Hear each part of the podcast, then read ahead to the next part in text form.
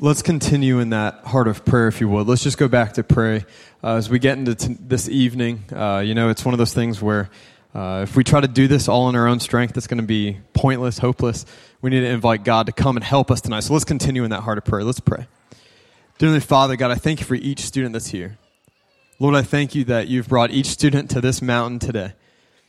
God, you ordained from the very beginning that each student would be at this point, at a, this exact time of history. God, it's amazing that you, when you created, you knew what would be happening today in 2018, Lord, that you know exactly what would be happening uh, the moment you formed this piece of land. God, we love you and we ask that you would just be working through us this weekend. In Jesus' name, amen. All right. How's everybody had a pretty good time so far? Yeah, how many of you guys did the zip? Yeah, all right, there we go. How many of you guys have done the zip lines? Anybody do the zip lines? Okay. All right. You made it. How many of you, okay, it's okay, guys. You're allowed to admit this. How many of you screamed a little bit more than you expected yourself to scream? Yeah? Did you? You? Yeah? Have, are, have you, did you lose your voice a little bit? Is it, is still, you were a hoarse afterwards? That's weird. Oh, your voice was. That, that makes a lot more sense. That makes, you thought you were going to die? Yeah, that's good. How many of you guys did Okay, here's what was funny is like I walked into this building and then I hear music playing and kind of like some thud stuff going on. So I'm like, I wonder what this is. So I go you know what's going on? You, I went upstairs and then there was some music playing. There was dancing, like choreography stuff going on. How many of you girls were a part of that? All right, there we go. So it was funny, but the difference is like the guys, you know, they looked outside and they're like, it's really cold out, it's snowing outside. Yeah, it's that means we should go play football outside, right? Like, how many guys were playing football? Yeah, okay. All right, now this is where it's really fun. This was guys and girls. I was impressed by this. You're like, hey, nothing's more fun than soccer other than playing soccer while inside of a big ball and hitting each other as hard as possible. Yeah, you guys do that? okay. There we go. That's good stuff. And then how many of you played basketball? Some of you just played basketball, some good old fashioned basketball. Who uh, did you guys? So when I was growing up, we called it lightning, or even like I was. I'm from like Detroit area, way up there, where it's like it's good to be from, but not currently living in. Right, one of those things. So we called it lightning. You, I think you guys call it knockout. Is that right? Knockout. How many? Do we have any winners in here? How many people won knockout? Did we have a few people? Okay, you're proud of it. All right, good. All right, so that's good. Yeah, I did, yeah, I'm five foot seven and vertically challenged, and uh, basketball was just never my sport at all, right? Yeah, I, was, I, just gave up on trying to be in the NBA when I was like never. Okay, so how many of you guys have been to a church where somebody like they do baptisms? And when they do baptisms, the pastor, this is like, it's, it seems like it's magic. The pastor goes out there, and when he's like stepping out, he comes out in like a robe or something, what do they do at Cornerstone? Do they do that at Cornerstone? Like the robes? They, they do the t-shirts? Okay. So growing up, like my pastor, uh, would kind of wear like this robe, basically, kind of thing. And then five minutes later, he's completely dry out front praying to close the service. I was like, how is this possible? Let me tell you the secret. It's these waders. Okay. So as I'm demonstrating this, there's, how many of you guys need a Bible? Go ahead and raise your hand and the volunteers will be working the way down as I'm kind of telling the story. So these waders, okay, so the secret for us is waders, all right? What we do at our church is we, uh, if we're doing baptisms, we wear a robe, but under the robe, we wear waders so that we can, if we need to, like, we can unbutton real quick, walk back out and do the closing prayer, or whatever we might have to do. All right, so we wear waders. So I was doing baptisms one time. And as I was, you probably can already tell where this is going. I was doing baptisms wearing khakis, so wearing colored pants like these. And we stepped down there, and they're kind of closing out the song, and uh, I'm standing there, and it's kind of nice. Like the water was heated, all right. Where when I was baptized, the water was like I think there was like ice cubes. Like I think I saw the Titanic floating by. I'm like, that's a problem, right? Like it was freezing. Like it was one of those things where I had to get down when I was a kid, and uh, I was in the baptismal, and he was like, do you accept Jesus as your personal Lord and Savior? I'm like, yes. Like I couldn't breathe. Like how many of you have been so cold in water that like, like you're trying to catch your breath and like this isn't supposed to happen. My lungs are supposed to work. All right, I'm not even. All right. So that's what it felt like. So the water was nice and warm, and I was standing there and uh, I was in. I had the robe on and the waders underneath, and then I feel water running down my leg. Like this isn't this isn't good. So I'm standing there, and not even doing baptism yet. The the the the student, it was a, a young man, was standing next to me, and I'm looking at him, and the the song is about to to finish, and I'm standing there as I'm feeling like water starting here, going down, and you know, uh, you know that feeling like wet socks.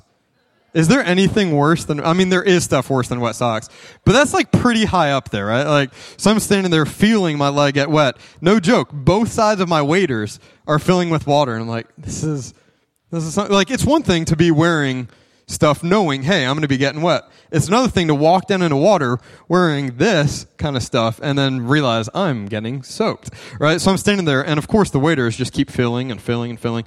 So by the end of it, okay, the baptismal, like the, the pool we got baptized in, has steps going out that I'm like,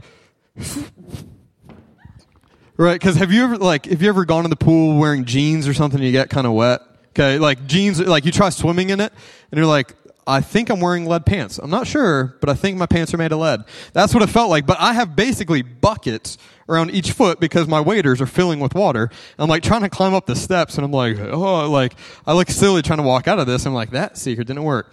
Come to find out, the other pastors knew it, and they're like, "Oh yeah, you're supposed to use the other waders."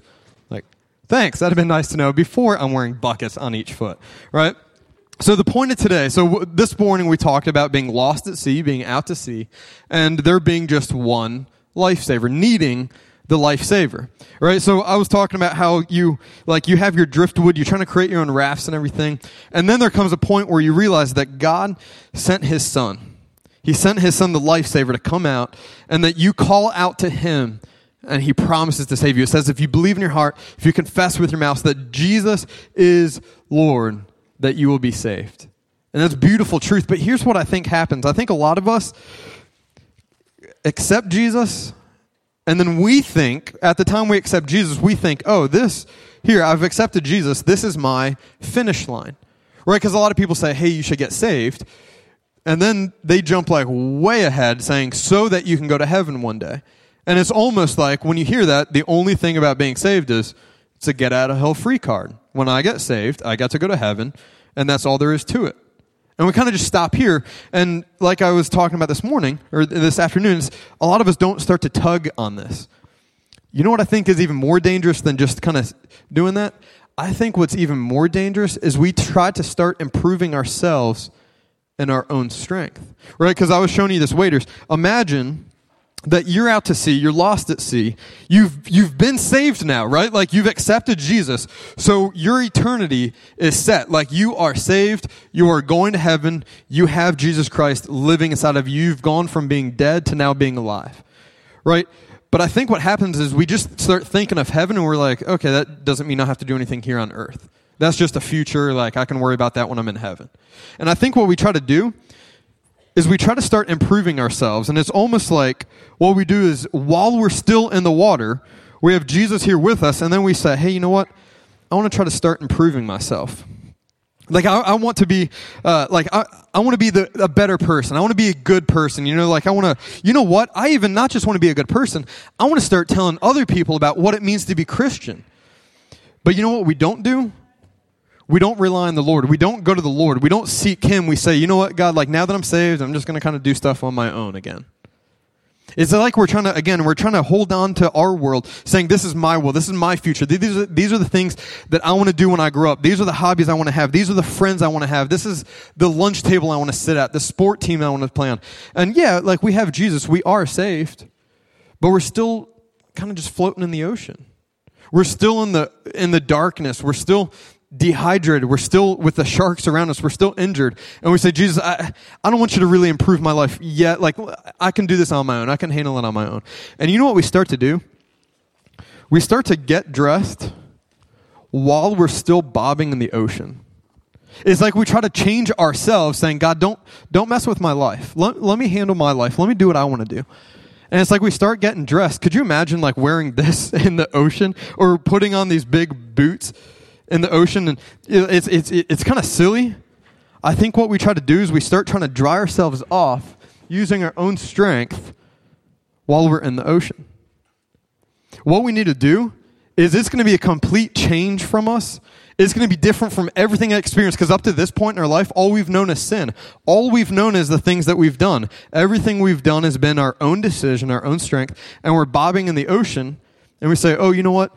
I need to get dressed. Because what you might hear is you might hear God say, get get ready. There's a storm coming. I need you to get dressed. There's a storm coming. And you hear his voice kind of like off in a distance. Like maybe you even hear your friends talking about it. And you're like yeah i don't really want to change my life that much. I'll just stay where i'm at and i'll do it here. And you try to dry yourself off and now your towel weighs 4000 pounds because you're in the middle of the ocean. It's now soaking wet. And you're trying to dry off using a wet towel because you're not changing your location and now you're you're starting to be weighed down by the things of this world. And you're like i thought being a christian was supposed to be like a better way of living. But what you're ignoring is the fact that you're trying to hold on to the world's voice and you're trying to hold on to god's voice at the same time. You're trying to have one foot in the world and one foot with god. In our illustration you're trying to stay in the water while saying, God, please save me, or God, please change me, God, please transform me. But we're doing it in our own strength. We're doing it while still bobbing in the ocean with the death, the darkness, the sharks swimming all around us. You know, you say, like, you know what? I want to be saved, but God, please don't change too much. You know, I, I want to be a Christian, but God, just please let, let me just do my own thing. Like, God, how about you join me in what I'm doing? When really Christianity is saying, God, I'm giving up everything I've ever done, and I want you to be the new master, the new captain of my life. So there are some words. How many of you have ever even heard the word theology? Okay, how many of you, you can be honest, let's have fun with this. How many of you have never heard the word theology? You're like, Theo, Theo, I, I know a guy named Theodore. I've heard that before. All right, so theology, this is just like the study of God, kind of like you've heard biology, all, these ology words is just okay it's the, what we do when we study god. So there's this term and you know i'm going to use a term that you're like what? All right but here's what I'll, let's let's pretend that we're nice. We're like i feel like it's one of those movies where it's like a nice desk lamp and a guy sitting in a leather chair that's like you're like $5000 you're like people spend that on chairs? And he's wearing a nice coat and he's sipping tea with of course pinky out right? Say say this word with me in your best professor voice say justification. Say that with me. Ready? Justification. Right? How many of you feel like you have a great professor voice? You're like I might be a professor. That voice was incredible. Anybody want to yell? All right, you want to try to say it for me? Say justification. Man, I'm convinced. So give it, yeah, give it a round of applause. That's good. That's really good. So justification, you're like again. I like I know a guy named Theodore. I think I know a guy named Justin, but that's about all I know about. So justification, you're like, what in the world is justification? Why is this guy wearing a raincoat talking about justification while it's snowing out? Weird. All right. So justification, justification is like a change of title. It's a legal thing. It, would be like, it, you know, like have you heard of people change their name when they get married or things like that? It's like uh, let's let's think of it as a legal change okay, that before now, God saw you out to sea and you were, you were lost. Okay, like I said this morning, you were even an enemy of God. That when God looked down from the worship and he saw you, it's like a label over your head was saying sinner, or saying lost, or saying dead, or saying out to sea, or saying an enemy of God. And what's beautiful is that the moment that we receive Christ, right, our life is changed. Instantly, our life is changed. Because before it says lost, now that we found Christ, it says found. Before it said enemy, now this is what's beautiful. There's a few terms that we can use as, as Christians. One of them is servants. Okay, we're a servant for God. But you know what? Jesus even said this. He says, You're not just a servant, you're my friend. He says, Because a, a master doesn't tell a servant his plan. He says, I've told you everything I plan to do. But you know what's even more beautiful in Ephesians 1 5? It says that we're not just servants. Look at what Ephesians 5 says. It says, God decided in advance to what? Adopt us. Did you catch that? God decided in advance to adopt us. He says, You're not just a servant. You're not just a friend. He says, I want you to be my son. I want you to be my daughter. And Ephesians 1 5 says, God decided in advance to adopt us into his own family by bringing us to himself through Jesus Christ. This is what he wanted to do and gave and it gave him great pleasure. Because up to this point, like I said, we're out to sea. right? We're lost at sea.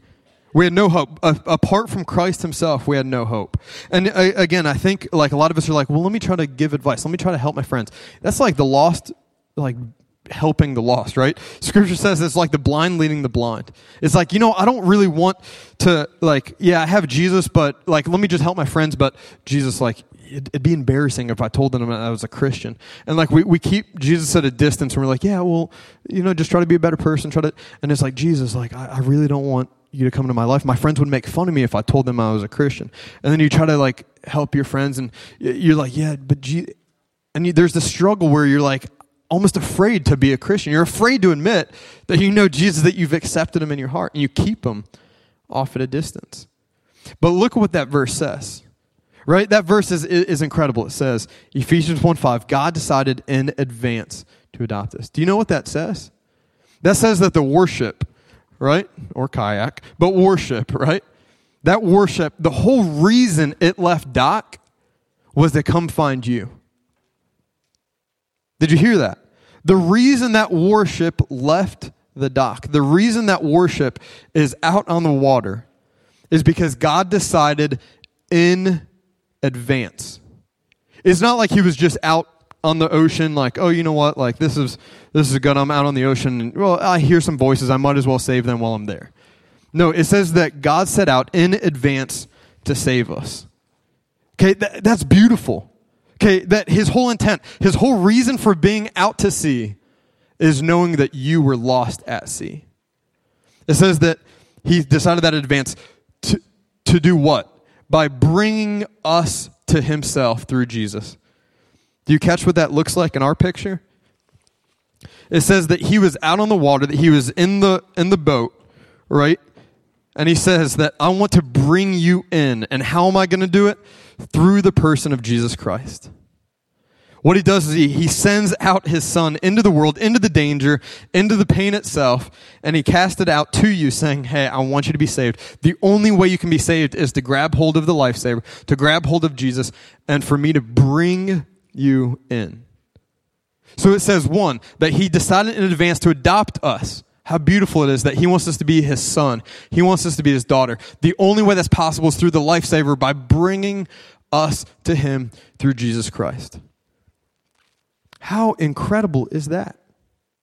Right, that we're out to sea that we're lost. But here's the thing it says, bring us to him right? Because it doesn't just say that that Jesus wants to come out and just be like, okay, life is going to be tough. Let's just stay out here in the water. Let's just stay out here in the ocean. Let's just bob around. Let's. I know there's sharks, but let's just stay out here. And you know, I know you you kind of built up your driftwood palace. Let's just kind of stay here with that. And you know what? Like, let's not change your life too much because I'd be afraid of your friends making fun of you and you'd be embarrassed.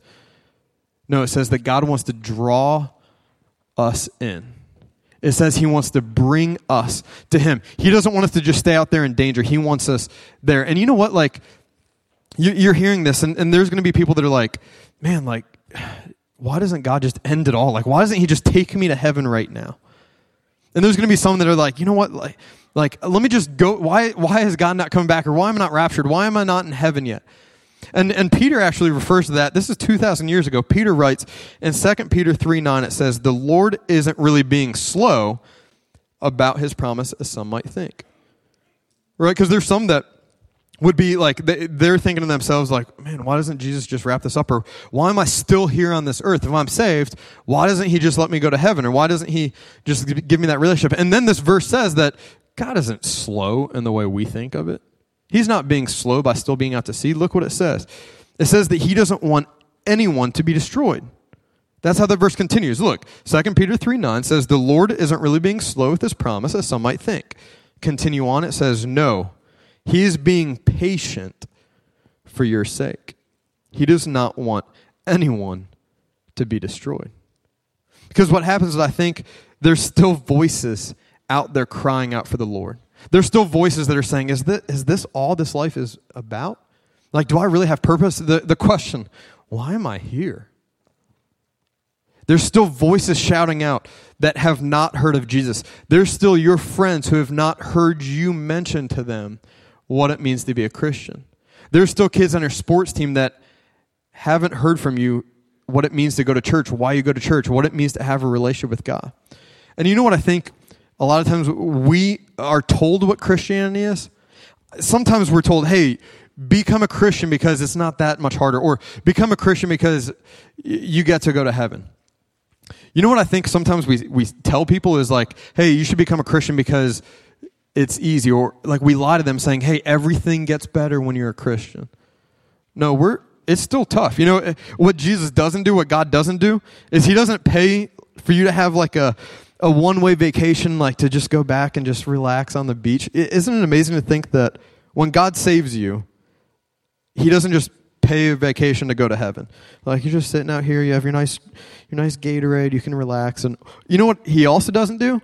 He also doesn't save you to go down to the lower decks of the boat. So now imagine that I'm on the boat, like playing, like go fish, right? It'd be an appropriate game to play while you're out in the ocean, right? Like you're you're playing there, and you're like, hey, do you have any sevens? No. Oh, go fish. Okay, you know. And then like around the game, you're like, do you remember when Jesus saved you? Wasn't that great? And you're like, yeah, yeah, that was really great. Like it, it completely changed my life. Yeah.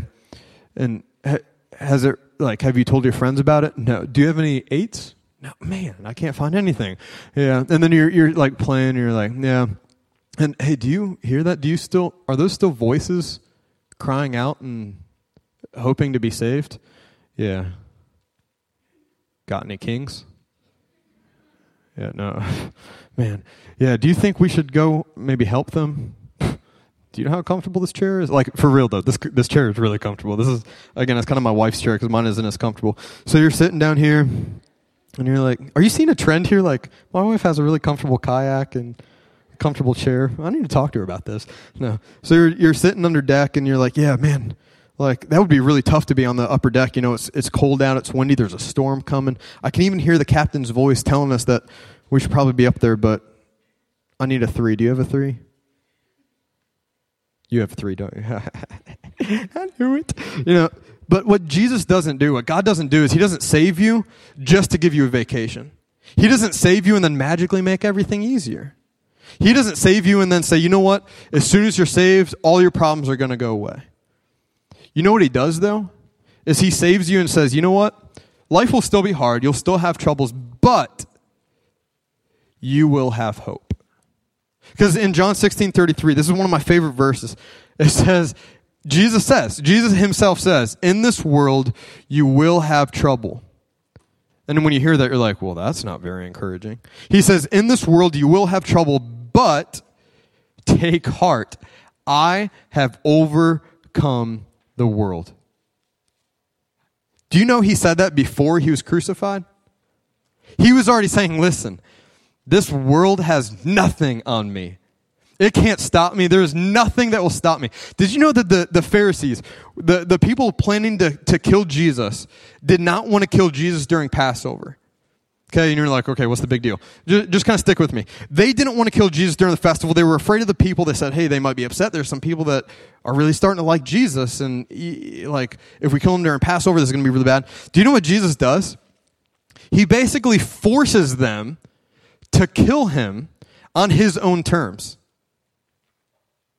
Do you realize that? Jesus says, I know you don't want to kill me during Passover, but I'm going to do it because I'm God. I'm the Son of God. I'm in control no matter what you think you're doing. This has been prophesied for hundreds and thousands of years. I'm going to die for the sins of the people, and they will be saved because of my death. And there is nothing man can do to stop that.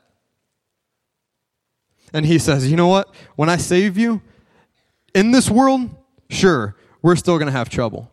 You know what God does? He doesn't just get saved and then run to the dock and then park and be like, okay, we're done saving people. No, just like 2 Peter 3 says, it says that he stays out in the ocean because there's still voices crying out. He says there's still work to be done. And you know what I'm doing now? I'm building a team of individuals to go out as missionaries, to go out as people of my crew into their schools, into their neighborhoods, back into their families, because I want them to help those that are still crying out. I want them to help those that are still lost. He keeps the boat on the ocean. And like I was talking about with my waders, there's a, there's a quote I've heard that's perfect for this series. There's a, a, a quote I've heard that it's okay for the boat to be in the ocean. It's a problem when the ocean is in the boat. Think about that. Think about that now personally. It's fine for the waders to be in the water. It's a problem when the water gets into the waders. Right? Because what God does, He says, listen, this floating worship out here, the waves can't touch it. He says, but when I bring you in, I'm going to have to start changing you. There's going to be some things that you used to do in your old life. There's going to be some things, some friends you said, or had some, some jokes you told, some of the movies you used to watch. There's going to be some things that I just need you to leave out in the ocean. He says, but I want you. I want you in the boat with me. I don't want you to stay out there because out there I know there's death and destruction. Out there, there's no hope. He says, The reason I sent my son is to draw you in, is to bring you in, because I don't want just you to be out there hopeless. I don't want you to just even come into the boat have no relationship with me. I want you to come into the boat and I want you to be my son. I want you to be my daughter. And he says, Listen, it is going to be hard and I'm going to ask you to change a lot, but it's going to be well worth it. And then in Mark 8:34 it says if any one of you wants to be my follower, you must give up your own way and take up your cross and follow me. Again, do you realize Jesus said this before he was crucified? He says, if anyone wants to be my follower, if anybody wants to be in the boat, it's going to mean a death of everything you've known, but there's going to be hope in the new life. There's going to be difficult things you're leaving behind, but listen, everything I have to offer won't die with this world, it's going to last for eternity. Because, yes, you're going to leave some things behind, but everything that starts here in the boat, it starts here and it never finishes because you will have everlasting life. You will always be alive and you will always be with me forever and ever. Nothing can take you out of my hand because once you grab the lifesaver, the, gra- the lifesaver grabs you and it never lets go. There's going to be times where you're like, God, I just can't hold on any longer. God, this is hard. What do I do? And he says, You know what? Even though you get tired, I am always faithful. There's this word faithful that means he will never let go. Then he says, Listen, I have a pretty strong grip, and nothing can pluck you from my hands. He says, This decision you're making, marriage is important. The way you act is important. All these things are great. This decision to grab hold of Christ and allow Him to grab you is the only decision that starts eternal life that trying to improve yourself is sometimes dangerous when you try to do it on your own without the help of Christ. Then when you try to change the way you look, change the way you act, when you try to change yourself, when you try to change your future, when you try to change things without the help of Christ, sometimes it's more dangerous because you're trying to hold on to Him, hold on to your life, and also try to improve yourself, and your waders are filling with the water and the sin around you. And Christ says, Listen, I need you to let go of all of your old hope. I need you to let go of everything you've held on to because I want to draw you in. An important decision to make is I want you just, not near the boat, not just touching the boat. He says, I want you in the boat. He says, Out here is death, destruction, pain. I want you in the boat. Right now, God says, now I can start improving your life. Now I can start changing you. Out here, when you're in the water, when you're living your old way, I can't, I can't help you.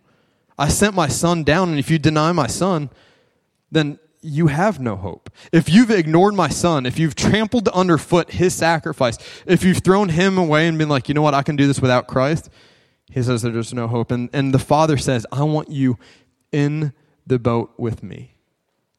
He says there's going to be work to be done. There's going to be friends of yours that, that might make fun of you, saying, "Why do you think you're up there? Why why are you leaving us behind?" Or like, "Come on, you're not you're not all that different." And he says, "No, no, no." Like, eh, he says, "Stay with me in the boat." Okay, in the water is destruction, is shark, is dehydration, is darkness, is is pain, is suffering. And it says, "Yeah, when you're in the boat, it's still going to be hard, but what you're doing has eternal benefit." He says, "What you're doing with me." when you're in the boat, you, your friends that you tell about Christ, he says, listen, you're, it's like you're growing eternally. It's like your spiritual life, your eternal life is growing and growing and growing from that point. And this morning we talked about John chapter 3. We talked about John 3:16. And there's the verse that like I said, I think a lot of us have heard, some of us have memorized. John 3:16 says, "For this is how God loved the world. He gave his one and only son, Remember, I said that, that God loved us. The reason he set out to sea is to save us, right? It says that he, from, he, he determined ahead of time to, to set out to sea to save us, to adopt us. And this verse says that's how God loved us, is he sent his son eventually to die for us that we could have relationship. And it says that everyone who believes in him will not perish but have eternal life. That the Son was sent out, that anyone who holds on to him will, from that point forward, never see hell. That point forward, that have new life fill them, live in him. But you know what I think we do a lot of times is we don't turn the page to that next verse. John 3:17. We've looked at John 3:16, but John 3:17 describes it a little farther. It says, "God sent his son into the world not to judge the world, but to what? Save the world through him." But to what? Save the world through him. But to what? Save the world through him. It says that Jesus came down not to judge the world because, you know, what Jesus isn't doing, and I think a lot of people that don't understand the heart of Christ, what they think Jesus does is comes in and says, Your sins are corrupt, and you know what, you're not following my rules enough, or you know what, you'll never live up to being the Christian that you could be. Like, you'll never be as good as your friends, and you know what, you, and I think a lot of people think Jesus is judging us. Right? We, we, we look at that and we think, oh, yeah, like, it's just a list of rules. It's hard to follow. No, it says the whole reason Jesus came wasn't to be like, hey, you're pretty bad at swimming. Hey, look how bad you are at treading water. Or, hey, look at all that stuff you're holding on to. You'll never amount to anything with it. And, and there's these lies that the world is telling us that we think as Jesus.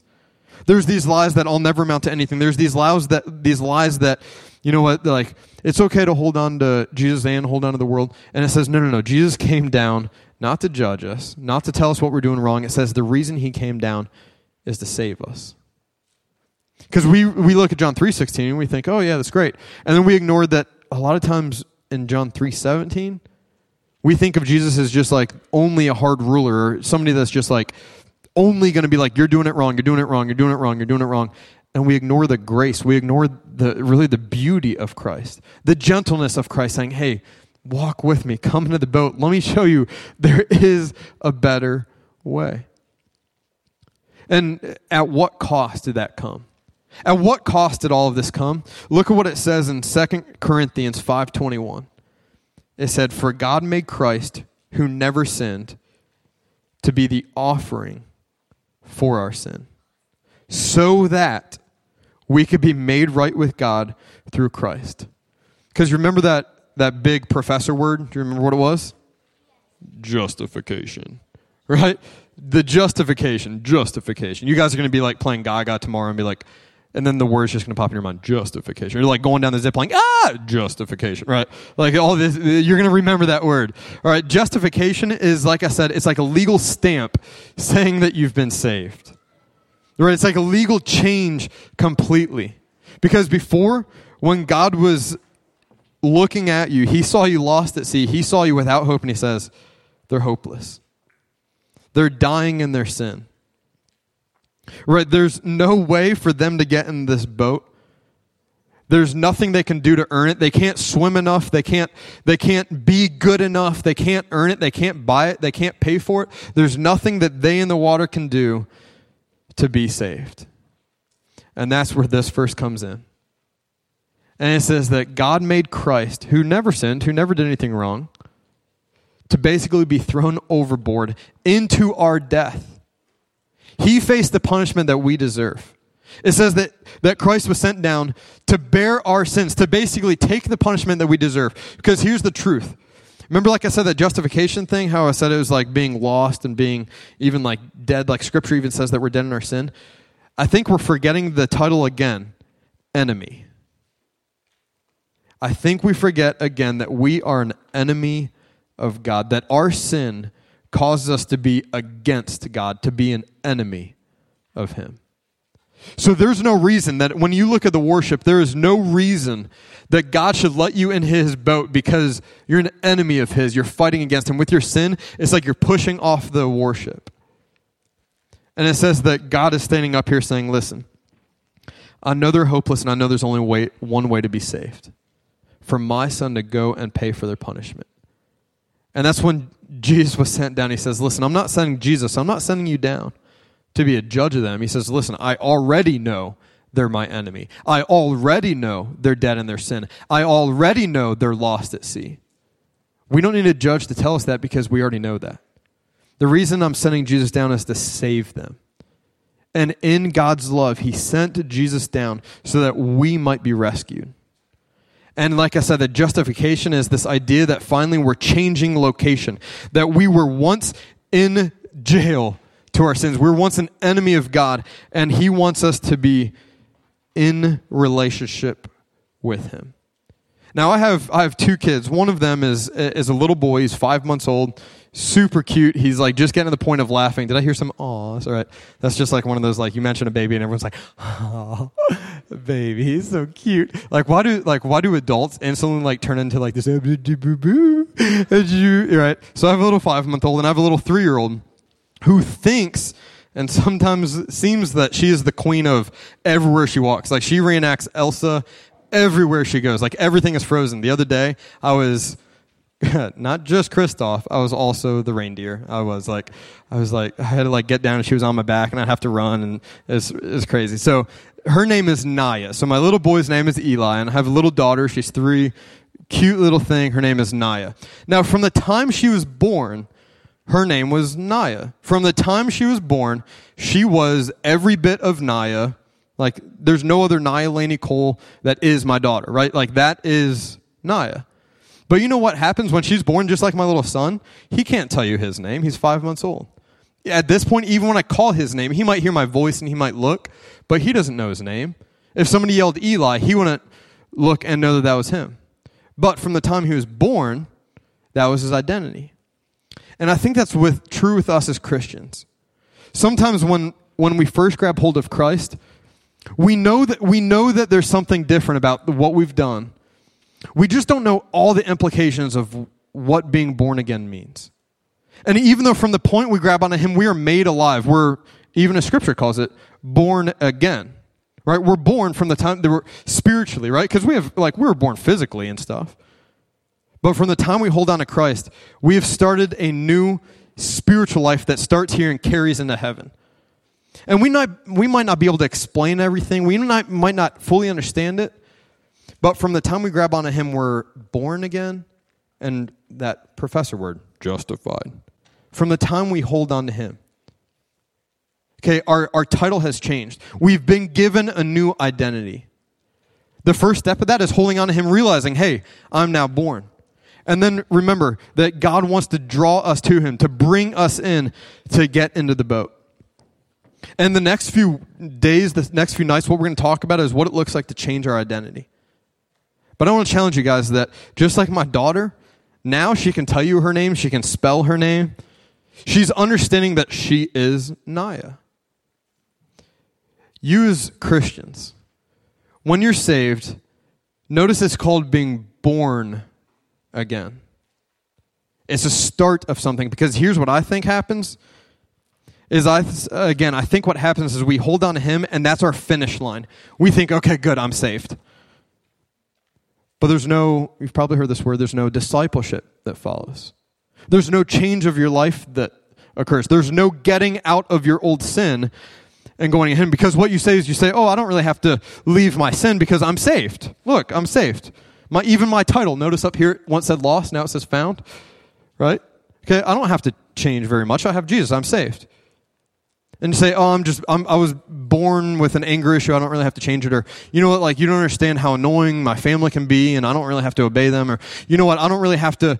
And, and what we start doing is we we stay in the ocean and say, "Okay, I, I'm saved. That's the finish line. I don't have to go any further." But just like I'm talking about my daughter, from the time she was born, she was given a new identity, and notice born as being the start of her new identity, a start of something new. For you as a Christian, when you hold on to Christ, that's a start of your new life. It's not the finish line. It's not the, ah, finally I'm saved. I can stop doing everything. No, it's saying, like, listen, from the time you're saved, your new life has just begun. And Christ has so much planned for you. Now, what I want to challenge you guys with, and here in a moment, the band's going to come back up, and here in a moment, I'm going to ask the small group leaders to come up here forward. What I want to challenge you guys with is to understand that Christ being sent down to us came at a high price. It's not just that, like, he, oh, he came down and he, he wants to save us. Christ knew that when he came down, he was going to face crucifixion. From the time he was going to come down, he was going to face rejection. He was going to be made fun of. He was going to be mocked. Catch this by the very people he created. Think of that. That Jesus created all things through him, for him, by him. Everything was created. There's nothing that was created that wasn't created apart for Christ. That Christ was the very foundation, Christ was the very vehicle, Christ was the way things were created, yet he is going to come down and die for the creation that are enemies of him, rebels against him. That it wasn't just going to be a, cheap, an easy thing, just like, oh, here it is, now you're safe. No, Christ knew that when he was cast down, that this was going to be death itself. Because think of how hard it would be to be the king of all things, the, the creator of all things, to trap yourself into a human body, a baby body. Like he was, he was born as a baby, helpless, to grow up and to then realize that in 30 years or so, 33 years, people, the very people you created are going to spit on you and they're going to mock you. They're going to be the ones that shout, Crucify him, crucify him. We'd rather have the, the prisoner set free. We'd rather have this violent man set free, and we want Jesus crucified. And Jesus says, Listen, I know I'm their only hope that if I don't do this, that they are destined for hell. Because Jesus said, Listen, I know by themselves they can't pay for their sins. Because when they're an enemy of God, there's nothing they can do to pay back what they've done against God. And Christ said, I know it is me and only me that will be able to save them. So when you guys arrived here this weekend, some of you came in knowing, hey, like some of you, like I said, came in knowing Jesus. Some of you, realistically, I think you showed up here not even knowing that you're lost. You're saying, wait, I have to ask Jesus into my heart? And I think some of you are holding on to your driftwood. Right? And then there's some of us that are holding on to our driftwood and trying to hold on to Christ, and we're saying, you know what, I, I like it here in the ocean. This is all I've ever known. I don't want to change. I don't want to lose my friends. I don't want to give up what I've worked for.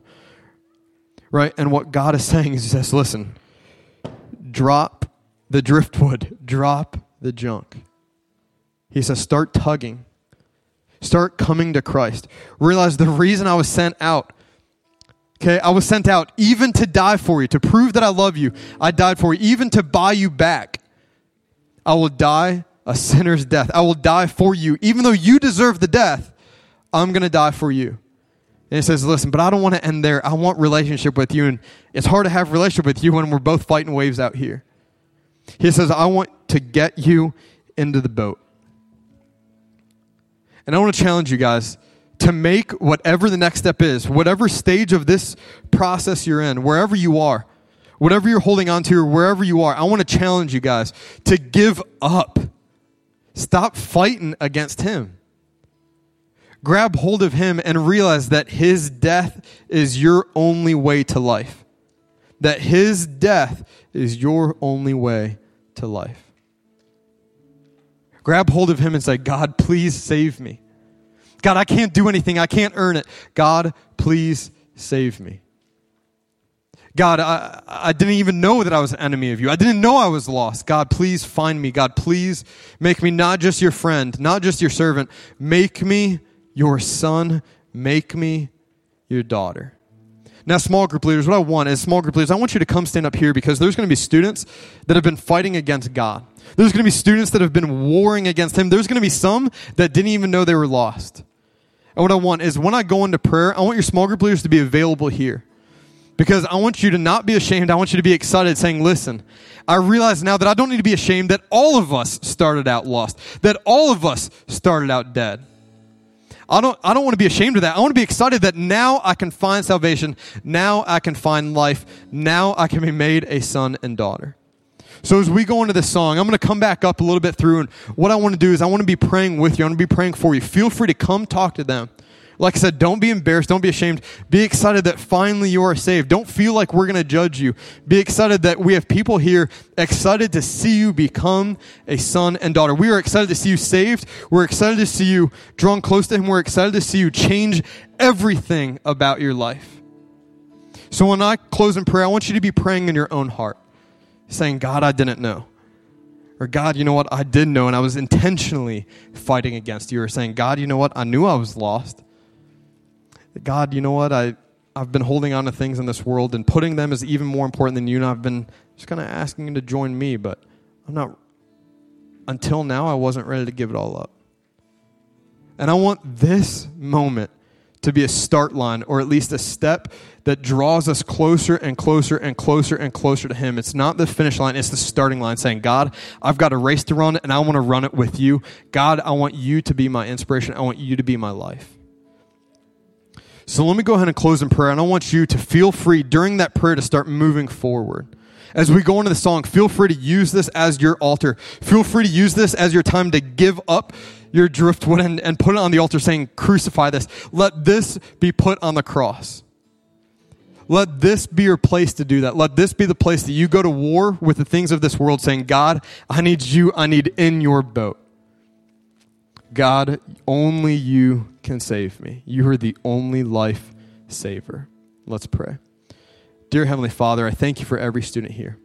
Lord, I pray that as we go into the song of singing of the altar, Lord, I pray that we'd recognize we don't need to be embarrassed. We need to be excited that you have died, but you rose again, showing that nothing can hold you down, not even our sin, not even death itself. God, let us worship you and let this moment be a time where we fight. we fight everything we've been holding on to, Lord, and we finally surrender it all over to you. I pray that we'd admit that we've done wrong, that our voice would cry out, Save me, save me, save me, for I believe in you. In Jesus' name, amen. Thank you, God. Thank you.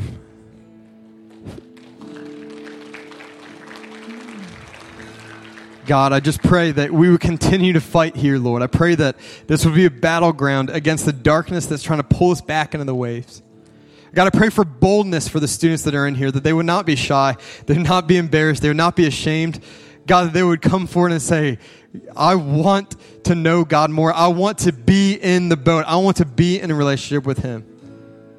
God, I pray that for every student in here that they would that they would no longer be blind to their the, the, fact they're lost, even blind to their death, but they would recognize they need you. I pray that in this moment they would come to the altar. God, I pray that conversations would happen up here that would alter their eternity, that their eternity would be changed because of the belief that occurs here at this stage. God, I pray that as we sing to you, we'd be praising you, we'd recognize that your blood was the price for our sin. God, I pray that some in here would be born, that they'd be saved. God, that this would be the only time that they realize that you are the one life saver. God, I pray for those that are holding on to things in this world that right now they'd be bold enough to walk forward. God, I, I pray that they sense the support of the students still in their chairs saying, Go forward, go forward. I want to see you excited. I want a brother in the family. I want a sister in the family, a child of God. Students, please be bold. Please come forward. Dear Heavenly Father, we thank you for what you're doing here tonight. There's no amount of preaching, there's no amount of worship or singing, Lord. There's nothing in our power that could cause people to want to be born again or to cause revival, Lord, for we don't have the power of life and death. God, only you have the power over the body and the soul and the spirit. God, we praise you for what you're doing tonight in the hearts of our, our friends, of our students, Lord. We praise you for what you're doing in us. As we close here tonight, Lord, we just pray that you would continue working this weekend, God, that we would see people be born again. We'd see a revival occur because of what you are doing, because of what you want to do, God, even at the cost of your own son. I pray for every student in here, God, that they would come face to face with a decision of what to do with you. God, I pray that every one of us would encounter the lifesaver out on the ocean. God, I pray that every individual in here this weekend would come to realize that you are their only hope. As we close here, Lord, I just plead with you to go with us, Lord. We praise you for what you're doing and what you will do this weekend in us and through us. God, I pray that we direct it all back to you. In Jesus' name. Amen.